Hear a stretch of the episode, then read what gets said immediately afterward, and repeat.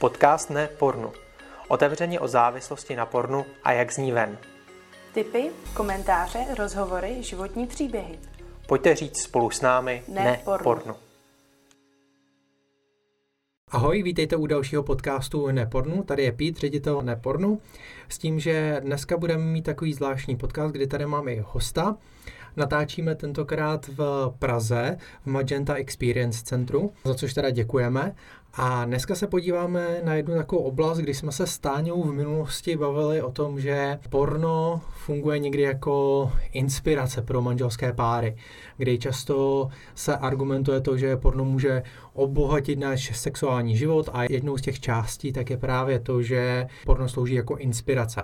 No a my jsme tam mluvili v tom podcastu s Táňou o tom, že existují lepší, řekněme kvalitnější zdroje, kde se člověk může inspirovat pro to, aby zlepšil ten svůj sexuální život. No a já jsem si dneska pozval na rozhovor tady Kláru Kloudovou. Ahoj. Ahoj. Kláry, můžeš se na začátek trošku jako představit, co děláš, proč jsem tě vlastně pozval?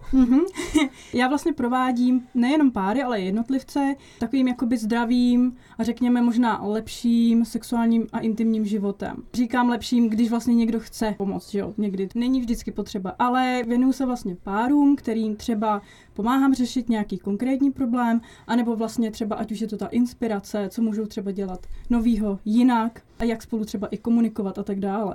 Takže jsem taková průvodkyně, dejme tomu, nechci říkat úplně jako sexkoučka, nevím, jestli je to správné slovo. Můžete ho samozřejmě používat, jestli chcete. A to je vlastně to, co dělám. Jasně, myslím, že sexkoučka by bylo takový jako zjednodušení toho. Možná. Ale myslím, že jsi to popsala tak krásně, no a my už se známe nějakou dobu, to jsi mě minulý rok taky oslovila, vlastně já jsem byl u tebe na podcastu, že jo. Teďka budeme taky natáčet další podcast pro tebe, takže na to se taky těším. Každopádně, když se bavíme o tom, že pornografie teda není ten ideální způsob, kde se páry můžou inspirovat, tak se dneska pobavíme o lepších místech, kde se můžou inspirovat i páry, kde můžou najít, řekněme, nějaké osvícení, jak zlepšit jejich sexuální život. Ale primárně, pojďme začít spíš nějakým základem. Co vnímáš, že pro každý pár vlastně je základem, aby potom ten jejich sexuální život fungoval zdravým způsobem? Tak ke každému páru, ale i člověku jako jedinci je potřeba přistupovat úplně jako individuálně. To znamená, že každý má jiné potřeby a nemůžu vycházet z toho, co jsem někde viděl nebo slyšel, nebo jak to měla třeba moje ex, tak to neznamená, že to bude fungovat i teďka na toho druhého člověka. To znamená, že já potřebuju vlastně se ho zeptat, potřebuju s ním mluvit, komunikovat. A samozřejmě na to hnedka navazuje i naslouchat, co mi ten vlastně druhý chce říct. Takže ta komunikace je pro mě úplně na prvním místě.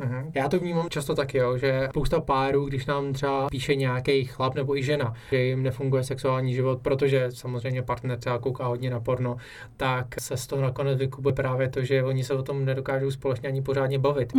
Spousta chlapů zmiňuje, že samozřejmě tohle z toho vůbec jako říct partnerce, že se dívají na porno, anebo že jsou na pornu závislí, tak s tím mají taky problém. Kromě nějakých těch exhibicionistů, kteří to právě potom jako propagují. Co ty máš s tím vlastně jakoby zkušenosti, že za tebou přišel pár, kde vlastně se oba dívali jakoby na porno, nebo třeba jeden z nich a chtěli nějakým způsobem to zlepšit?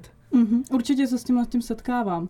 A většinou je to ze strany té ženy, která vlastně si stěžuje, že její partner nebo manžel má s tím problémy, nebo on třeba ten problém nepociťuje, ale vlastně pociťuje ho ona sama, tudíž tam ten problém je a je potřeba ho řešit. Takže s tím se určitě setkávám.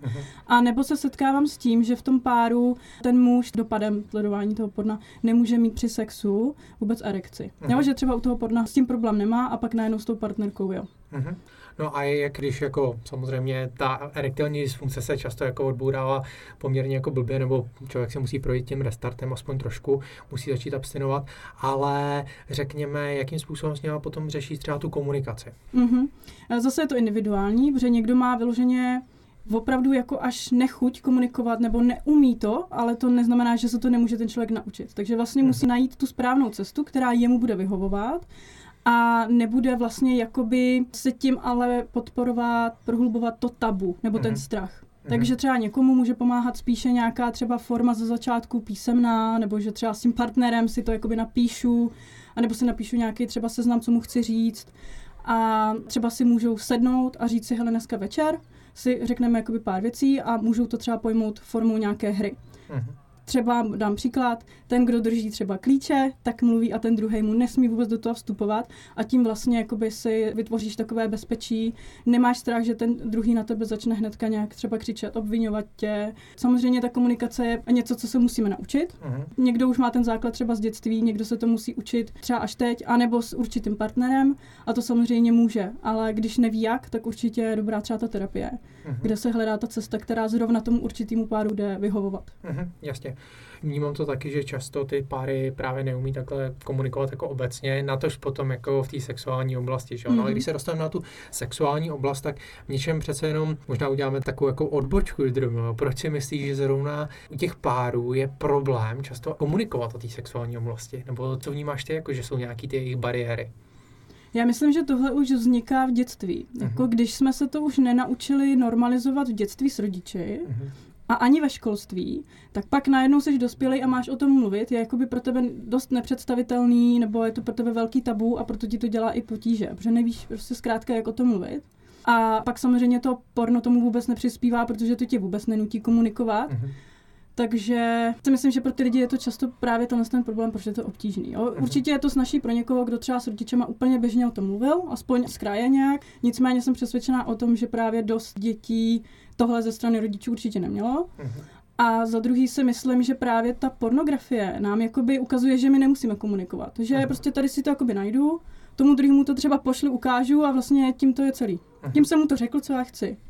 Ale to je celý špatně. Já přece mám pusu jsme lidí. Není nic hezčího a lepšího a funkčnějšího, než vlastně komunikovat s tím partnerem. A za druhý i třeba naslouchat a říct si, čeho se bojím, že se u toho stane. Hele, a jak bys reagoval, kdyby se mi stalo tohle? A tím vlastně já jakoby do toho jdu s tím, že jsme si to všechno řekli a je to takový, jako spadne mi kámen za srdce. A vidím i tu reakci toho druhého. A už to může být i pro někoho i docela i třeba sexy. Už jenom to, že o tom mluví. Jo, já možná ještě tady udělám vsuvku a zmínila jsi tady právě třeba komunikace rodiče a dítí, tak to já pro naše posluchače jenom zmíním, že tady tomu tématu se do budoucna budeme určitě taky věnovat, protože to vnímám jako, že to je nesmírně důležitý. Dneska se teda zaměříme konkrétně na ty páry, jak spolu můžou takhle komunikovat, jak zlepšit, jak se inspirovat v té sexuální oblasti. A to možná uděláme teďka takový teda most k tomu, že je tady teda ta komunikace. To zmínil jakože hlavní základ. Vnímáš tam třeba ještě nějaký aspekty, které... Ještě nějaké jiné složky důležité? Nějaké jiné složky, přesně tak. Mimo tu komunikaci, co je vlastně pro ten dobrý sexuální život důležité? Myslím si, že ta důvěra v to, že vím, že ten druhý mě neodsoudí, když mu sdělím něco moc intimního, něco, čeho se bojím, tak to je hodně důležitý, protože když vím, že tam ta důvěra není, tak mu to asi ani neřeknu, nebo budu to tajit. A pak si myslím, že, jak jsem říkala už předtím, naslouchání, protože jenom jako mluvím, ještě jako nic nezajistí, ale já potřebuji naslouchat. To, že to řeknu a řekneme si to vzájemně, ještě nemusí znamenat, že i ten druhý mě ale jako opravdu poslouchal. Takže naslouchám a doptávám se, co ale mi tím opravdu chtěl říct, ten druhý, jak to myslel. Protože někdy si jako slyšíme to jinak, než ten druhý to myslí. Takže se nebojte určitě doptávat se toho partnera. Hele, a myslel jsi to takhle, já jsem to tak pochopil. Je to tak, nebo to tak není? Aby nevznikaly třeba hádky. Přitom to může být velice příjemné téma, ale aby si to někdo hnedka jakoby nevyložil podle svýho. Takže komunikace, naslouchání, důvěra a jakoby takový bezpečí, cítit se bezpečí, že tady tomu člověku já to opravdu můžu říct, můžu se mu otevřít, můžu mu vlastně říct to nejniternější, nejtajnější, co třeba nikdo jiný ani na světě o mě neví, co třeba, po čem toužím a tak dále.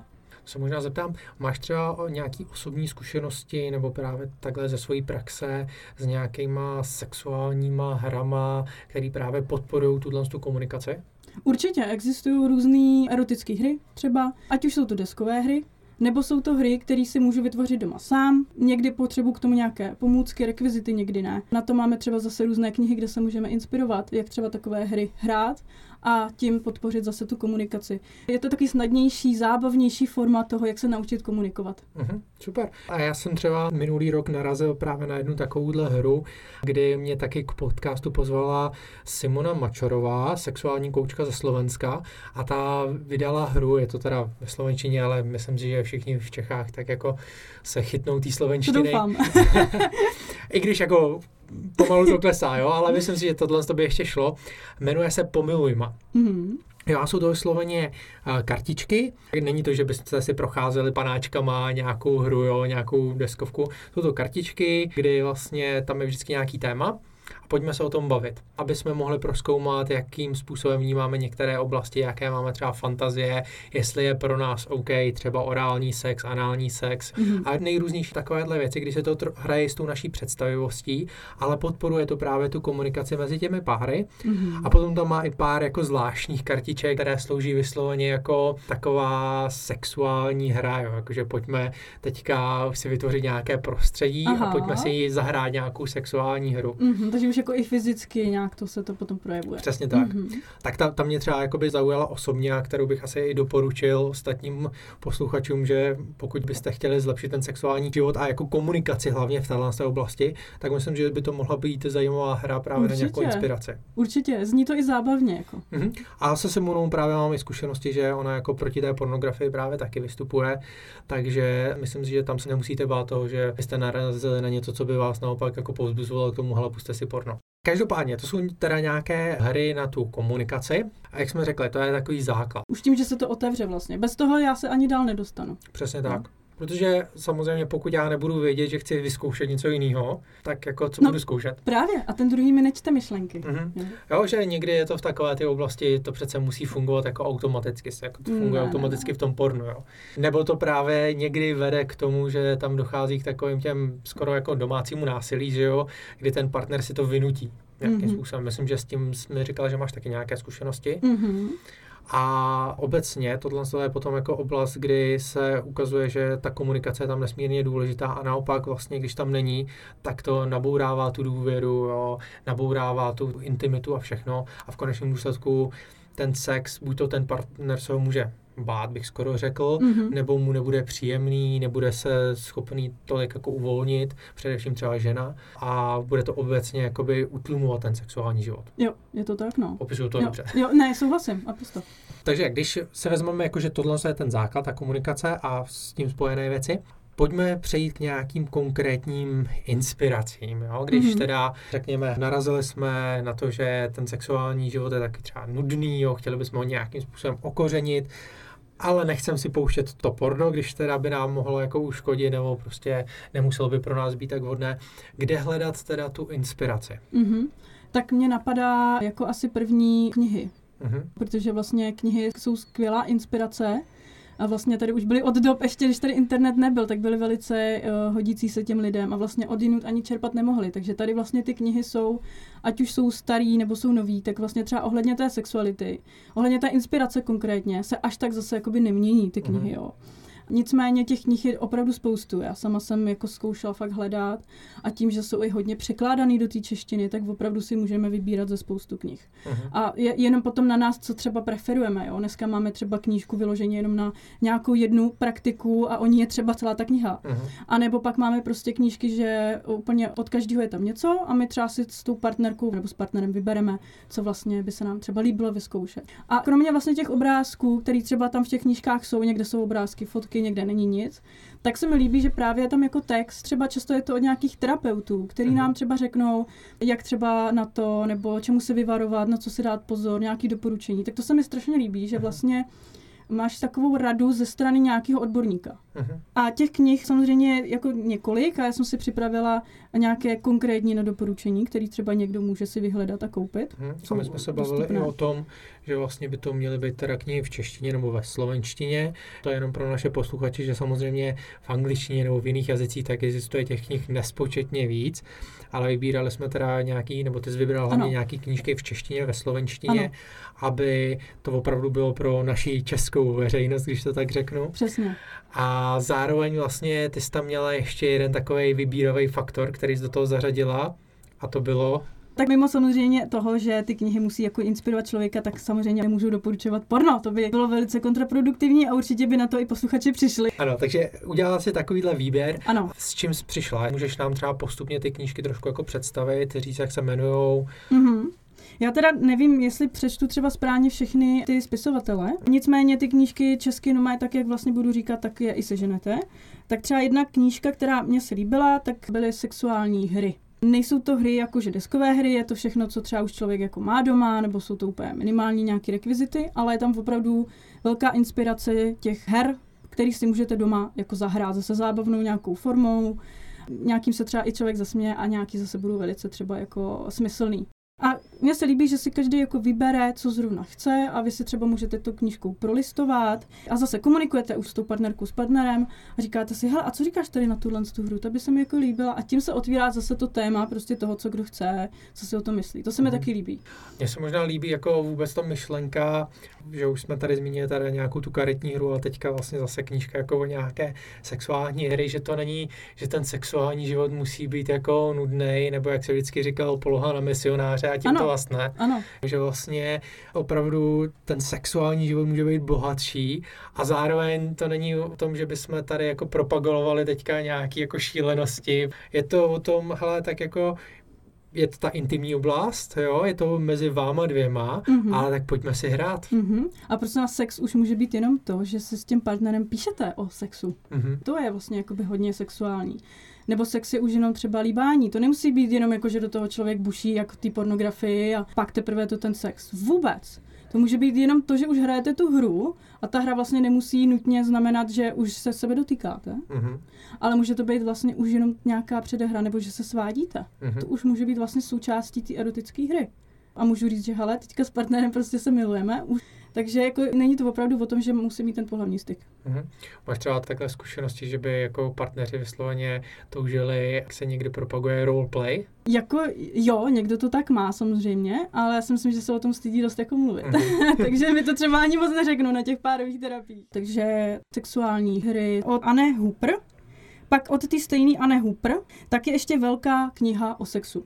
To je opravdu velká kniha doslova, je fakt velká. Kolik má stránek? Já teďka nevím, kolik má stránek, může mít takových 400 stránek, ale jako takový A4kový. A jsou tam teda i fotografie, nicméně nejsou tam třeba zobrazovaný jakoby pohlavní údy.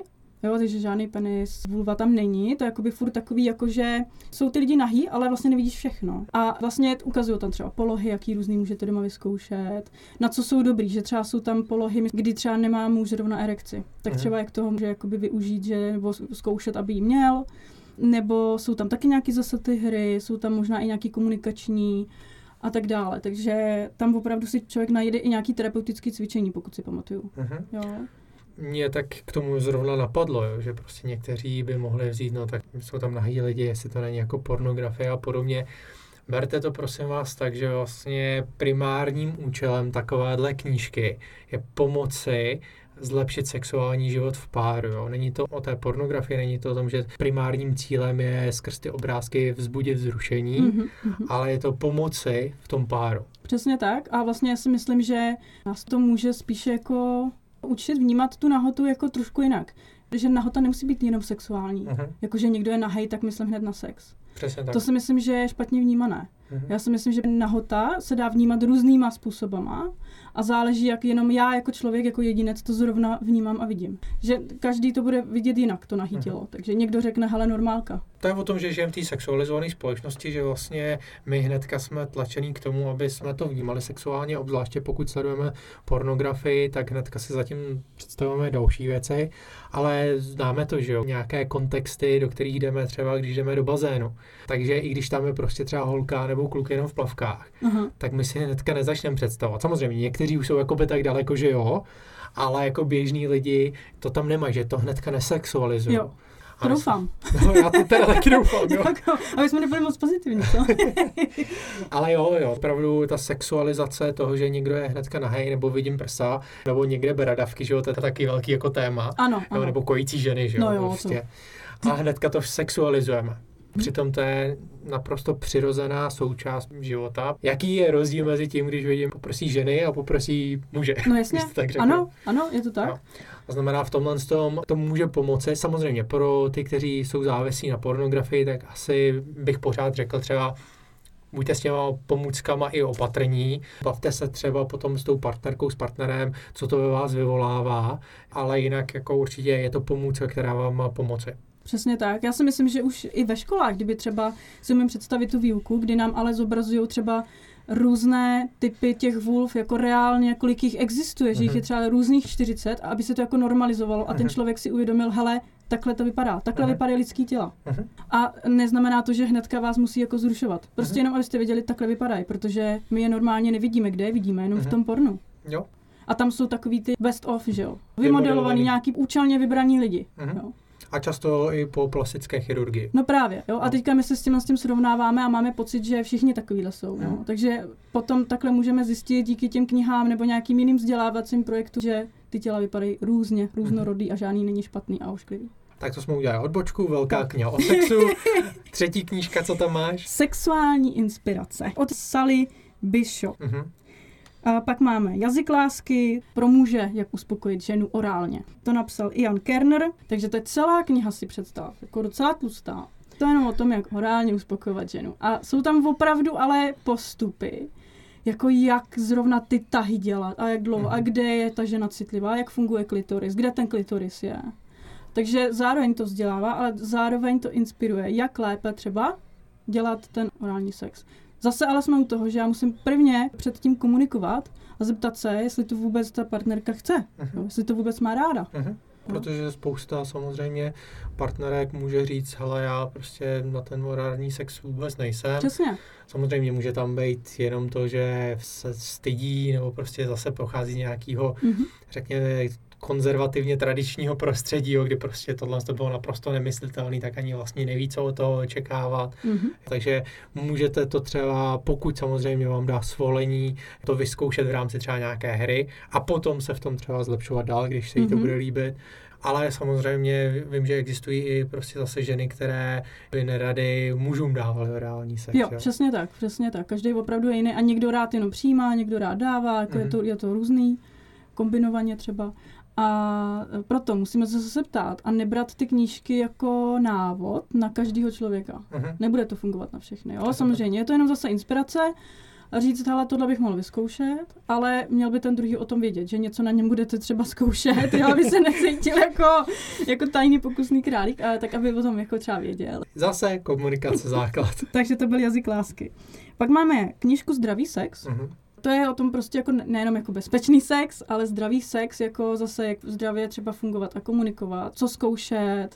Uh-huh. Zase dá se tam hodně inspirovat. A to napsala Miriam Stoppard. Já si myslím, že koncept nebo pojem zdravý sex tak je pro spoustu lidí možná takový jako otazník. A já třeba s klientama, my, když máme náš online kurz o pornografii, máme tam právě den o zdravém sexu, zdravý pohled na sex, tak tam je právě ta otázka, co si pod tím představíš ty.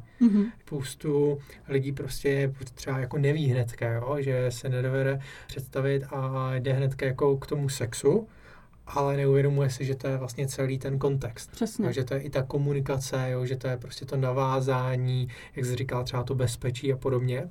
Že to je mnohem širší kontext a zároveň vlastně, a nevím třeba do jaký míry ta knížka to tam rozebírá, ale i roli třeba vztahu v rámci toho sexu. Jo, že jestli teda vnímám, že třeba sex na jednu noc, je třeba zdravý sex. To jsou takové různé věci a zase my třeba jakoby jim nepředestříháme, tady je správný pohled. Prostě vy si to potřebujete stanovit sami pro sebe a potom v tom páru samozřejmě o tom musíte komunikovat. Přesně tak. Pak máme ještě další knížku, to už je blíž třeba i té mé práci, kterou vlastně jakoby dělám.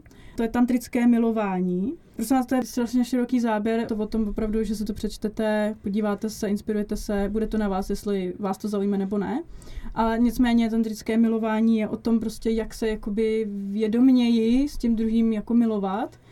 A není to takový jako šup sem, šup tam, opravdu je to takový protipol té pornografie a toho rychlého, drsného sexu úplně o ničem. Jo? Tohle je o tom přítomném okamžiku, kdy já prostě vnímám všema smyslama to, co se děje teď a tady a s tím partnerkou. Mm-hmm. Možná se zeptám, pro posluchače by byla jakoby otázka, že by si někteří mohli představit jako tantrické masáže, tak si hnedka začnou představovat něco třeba východní náboženství, jo, propojení a podobně, jo, že třeba hnedka jakoby neví, jenom jako to slovo jim to evokuje, tak jakým způsobem třeba to vnímáš ty tohle? Jo, pro mě to není vůbec náboženství, protože takhle, ono to jako vzniklo samozřejmě na východě, vzniklo to v Indii. Ale to bylo jenom jako filozofie, to byly jenom spisy. A vlastně až časem se z toho jakoby lidi udělali nějakou praxi s tím, že jako ten základ tam třeba je. Že si vybrali jenom něco z toho, co jako je použitelný, protože něco bylo i protichůdný, bylo to prostě až takový jako orgie, některý zase jenom o meditaci, no prostě bylo to takový jako zmatený.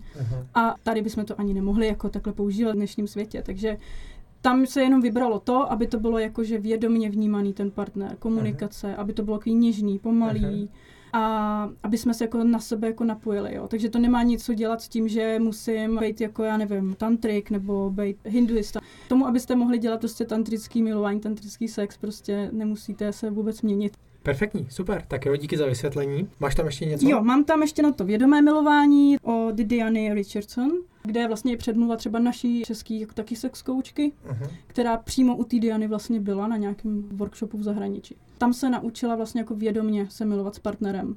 A vlastně tam to jako krásně i popisuje to, jaký je rozdíl mezi tím běžným sexem a mezi tím vědomým, když vím, co dělám, jak to dělám. To je opravdu nesrovnatelný. A není to žádná ani třeba jako honba za orgasmem, takový to, že si pohladím ego. Jo, to je opravdu hezký to jako poznat.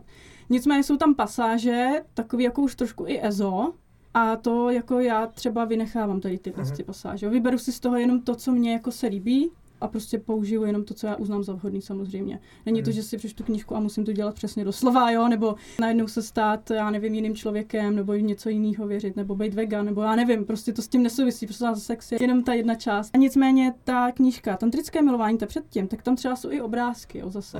Jo, jak třeba ty polohy třeba, jaký tam jsou, tak. I kdybyste třeba chtěli masáž, tak knížka Tantrická masáž od Kalashatra Govinda, to je nějaký indický. A nebo potom ještě i knížka Erotická masáž. V obojí si myslím, že je taky fajn, to už zase nesouvisí nějak se sexem, ale prostě může to být předehra, nebo jenom, že je nám dobře a že se prostě profesionálně doma nemasírujeme. Jo, prostě můžete partnerovi udělat dobře jenom tím, že ho namasírujete. No, jasně. Nemusí to být hnedka o tom, že to přejde k sexu, ale samozřejmě může. Tam akorát někteří lidi z toho můžou být šokovaní, tak když budete používat olejíčky snižují funkčnost třeba kondomu. Ano. To znamená na to bacha, jo?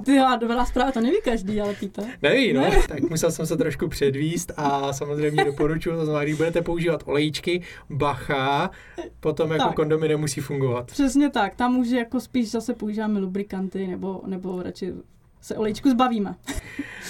Tak jo, ale tak to byly určitě nějaké knížky, já myslím si, že to je superový pro lidi, kde můžou najít nějakou tu inspiraci, nějaký základ, kde můžou jakoby hledat, zároveň tady zdůrazním bezpečně, že tam nebude doporučování té pornografie, ale zároveň vlastně potom tam můžou být nějaké určitě další jakoby věci a my jsme společně třeba tady mluvili, nebo ty sama, že jo, děláš i nějaká videa, workshopy, podobně, můžeš třeba říct něco trošku víc o tom? Ano, jak jsi zmínil videa, tak já začnu jimi, tak já vlastně natáčím videa, kromě toho i podcasty. Ty videa slouží jako vlastně vzdělávací nebo jako tutoriály třeba můžeme říct, kde já ať už na nějaký modelový modelce nebo třeba na sobě nebo vzájemně s tím modelem figurantem ukazujeme nějaké věci, které třeba doma právě lidi můžou zkoušet, ale netýká se to sexu jako takového to vůbec. Je to spíš jako nějaký rituál nebo nějaká předehra nebo nějaká meditace. Je to zase takový jakože spíš všechno takový pomalejší, něžnější, vědomější. Zní to jako nudně asi pro někoho, ale když pak jako je v tom, tak vlastně zjišťuje, že tam se totiž do toho zapojují i emoce, intimita jako taková a to bývá jako velice prohloubující pro ten vztah. Takže vlastně třeba i na tom online se lidi můžou vzdělávat a vlastně výhoda je, že to může člověk dělat odkudkoliv. Že si to pustí, kdy chce, s partnerkou, s partnerem. A nebo ti může otevřít třeba téma zase k diskuzi s tou partnerkou, jo, třeba co by mohli vyzkoušet. Takže to je záměrně myšlené pro páry, ale i pro lidi, co jsou třeba single. Jo, protože tu sexualitu jako cítíš i sám sobě, že jo, sám se sebou, tak můžeš už na sobě pracovat. Můžeš měnit své myšlenky, svoje to, jak funguješ, nebo když někdo masturbuje, tak aby třeba se naučil masturbovat jinak a bez porna. Nebo když má problémy s erekcí, tak třeba jak to řešit, tak to všechno vlastně učím. A kromě toho mám pak i třeba párový terapie, který si myslím, že dneska už využívá hodně lidí. A protože už se to stává jako takovou normalizací, že si prostě jdu pro pomoc, jdu tam prostě s někým ještě probírat ten náš problém, protože my si nevíme rady, tak vlastně ten člověk jde na párovou terapii. A nebo se tam jde inspirovat, naučit se něco nového vlastně individuálně, že jsou tam sami. A kromě toho jsou pak workshopy pro párů několik na jednom místě. Super. Kdybys posluchačům řekla, kde najdou tvoje stránky? Tak můžete si najít milujemetantru.cz a nebo můj Instagram, kde třeba mám i různé typy, rady a zajímavosti. A to zní Tantra Klara. Tak my to dáme určitě do popisku i podcastu, aby to tam posluchači jednoduše našli. Super. Znamená, to jsou další teda možnosti. Napadá ještě něco? Ty erotické hry, ty jsme vlastně zmiňovali na začátku, že jo? Ale erotické hry tady žádný konkrétně jakoby nemám, že bych je jako zkoušela, protože jich je na trhu opravdu hodně teda. A trvalo by mi asi dlouho, než bych je jako vyzkoušela. A samozřejmě to, že by to byla má zkušenost, ještě neznamená, že by to všem vyhovovalo, takže ať si každý najde podle už svého gusta, a těch erotických her jako deskových nebo karetních je opravdu hodně. Já určitě zkusím znovu doporučit to Pomilujma. Ano, to mě přijde úplně fakt jako, že to je dobrý a páry u toho můžou velmi dobře komunikovat, takže to určitě doporučuju. A potom jsme se samozřejmě bavili ještě o tom, že když jako jsou tam nějaký hlubší problémy třeba v tom páru, takže je dobré třeba jít na tu terapii. Ano, ano. Určitě. A tam zase už záleží, ale zase jaký mám problém. Někdy musím navštívit sexuologa. Někdy zase nějakého třeba manželského poradce, vztahového. A někdy třeba sex kouče. To opravdu záleží. Jo, to znamená, je to o tom, že co ten konkrétní pár zrovna si řeší, jaké jsou ty potřeby a samozřejmě můžete to konzultovat, ať už, že napíšete Kláře, nebo že napíšete nám na Nepornu a my třeba zkusíme vám pomoci něco dohledat, najít nějakého odborníka, který by vám potom pomohl. Těch možností je opravdu spousta. A zároveň vlastně mě ještě napadá, u té komunikace nebo u toho sexu, jo? Možná taková jako otázka trošku jako bokem, ale myslím, že to s tím hodně souvisejí, protože často se setkáváme a myslím, že ty určitě taky s klientama, kteří prostě mají pocit, já si potřebuju ten sex vyzkoušet co nejvíce jako partnerkama, abych to zdokonalil. A potom vlastně si najdu tu partnerku, se kterou jako budu mít třeba ten dlouhodobý vztah a tam nám to bude teda fungovat. Co bys třeba na to řekla ty? Mně napadá k tomu takový přirovnání, kdybych se chtěla naučit vařit, tak mým úkolem není jednou si zkusit každý jídlo a bude ze mě super kuchař, protože jsem to dělala jenom jednou, ale naučit se dělat jedno jídlo a pořádně. Takže to si myslím, že jako k tomu přirovnání mluví za všechno, jestli teda se to dá takhle jakoby chápat. To je moc pěkný přirovnání. Mně se moc líbí. Já totiž tady na to zase reaguju tak, že já mám zkušenosti a že jsem na to někde narazil jako na hlášku, že vlastně nejlepší sex začíná po 5 letech manželství.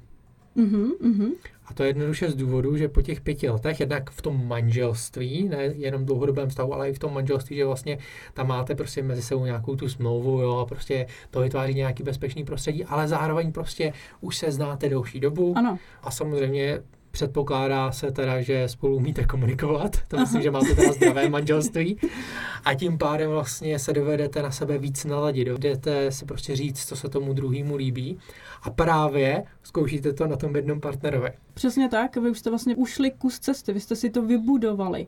To je strašně důležité. Já, abych mohl mít s někým uspokojivý sex, tak vlastně si se musím vybudovat, makat na něm, jako spolupracovat. To nejde jako, že já si to tady s tím jedním člověkem vyzkouším a je ze mě prostě guru, nebo jako už rozumím sexu a vím, jak to všichni mají rádi. S každým je to vždycky jiný a právě čím díl na tom pracuju, tak tím je to kvalitnější. Hlavně jsme si tady řekli, že ne každému se všechno líbí. Ano. Takže vy si najdete partnerku, který se líbí orální sex a potom si najdete jinou, a tam to najednou fungovat nebude. Ano, přesně tak, protože třeba každému stejně přistupovat jednotlivě a té komunikaci se nevyhnete. Přesně tak. Tak jo, to myslím si, že je krásný závěr toho našeho podcastu. Já ti moc děkuju za to, že jsi přijala to pozvání. Já děkuji za pozvání. A jednak znova můžete se podívat teda na Instagram Kláry. Tantra Klara. A nebo na její webové stránky. Milujeme tantru. A samozřejmě potom můžete si nás i dohledat vlastně u nás na Facebooku, na Instagramu, na YouTubeu, zároveň pokud chcete, sledujte naše webové stránky, kde budou nový články, nový životní příběhy, budeme rádi, když budete poslouchat náš podcast a budeme samozřejmě rádi, když ho budete sdílet dál nebo když nás třeba i finančně podpoříte, protože všechno to, co děláme, tak nabízíme zdarma a díky vašemu příspěvku, i když pošlete 100, tak vlastně každá 100 se počítá. Tak, díky moc, Kláry, a budu se těšit, že zase někdy budeme natáčet třeba další podcast. Určitě se budu těšit na další spolupráci. Mějte se. Ahoj. Ahoj.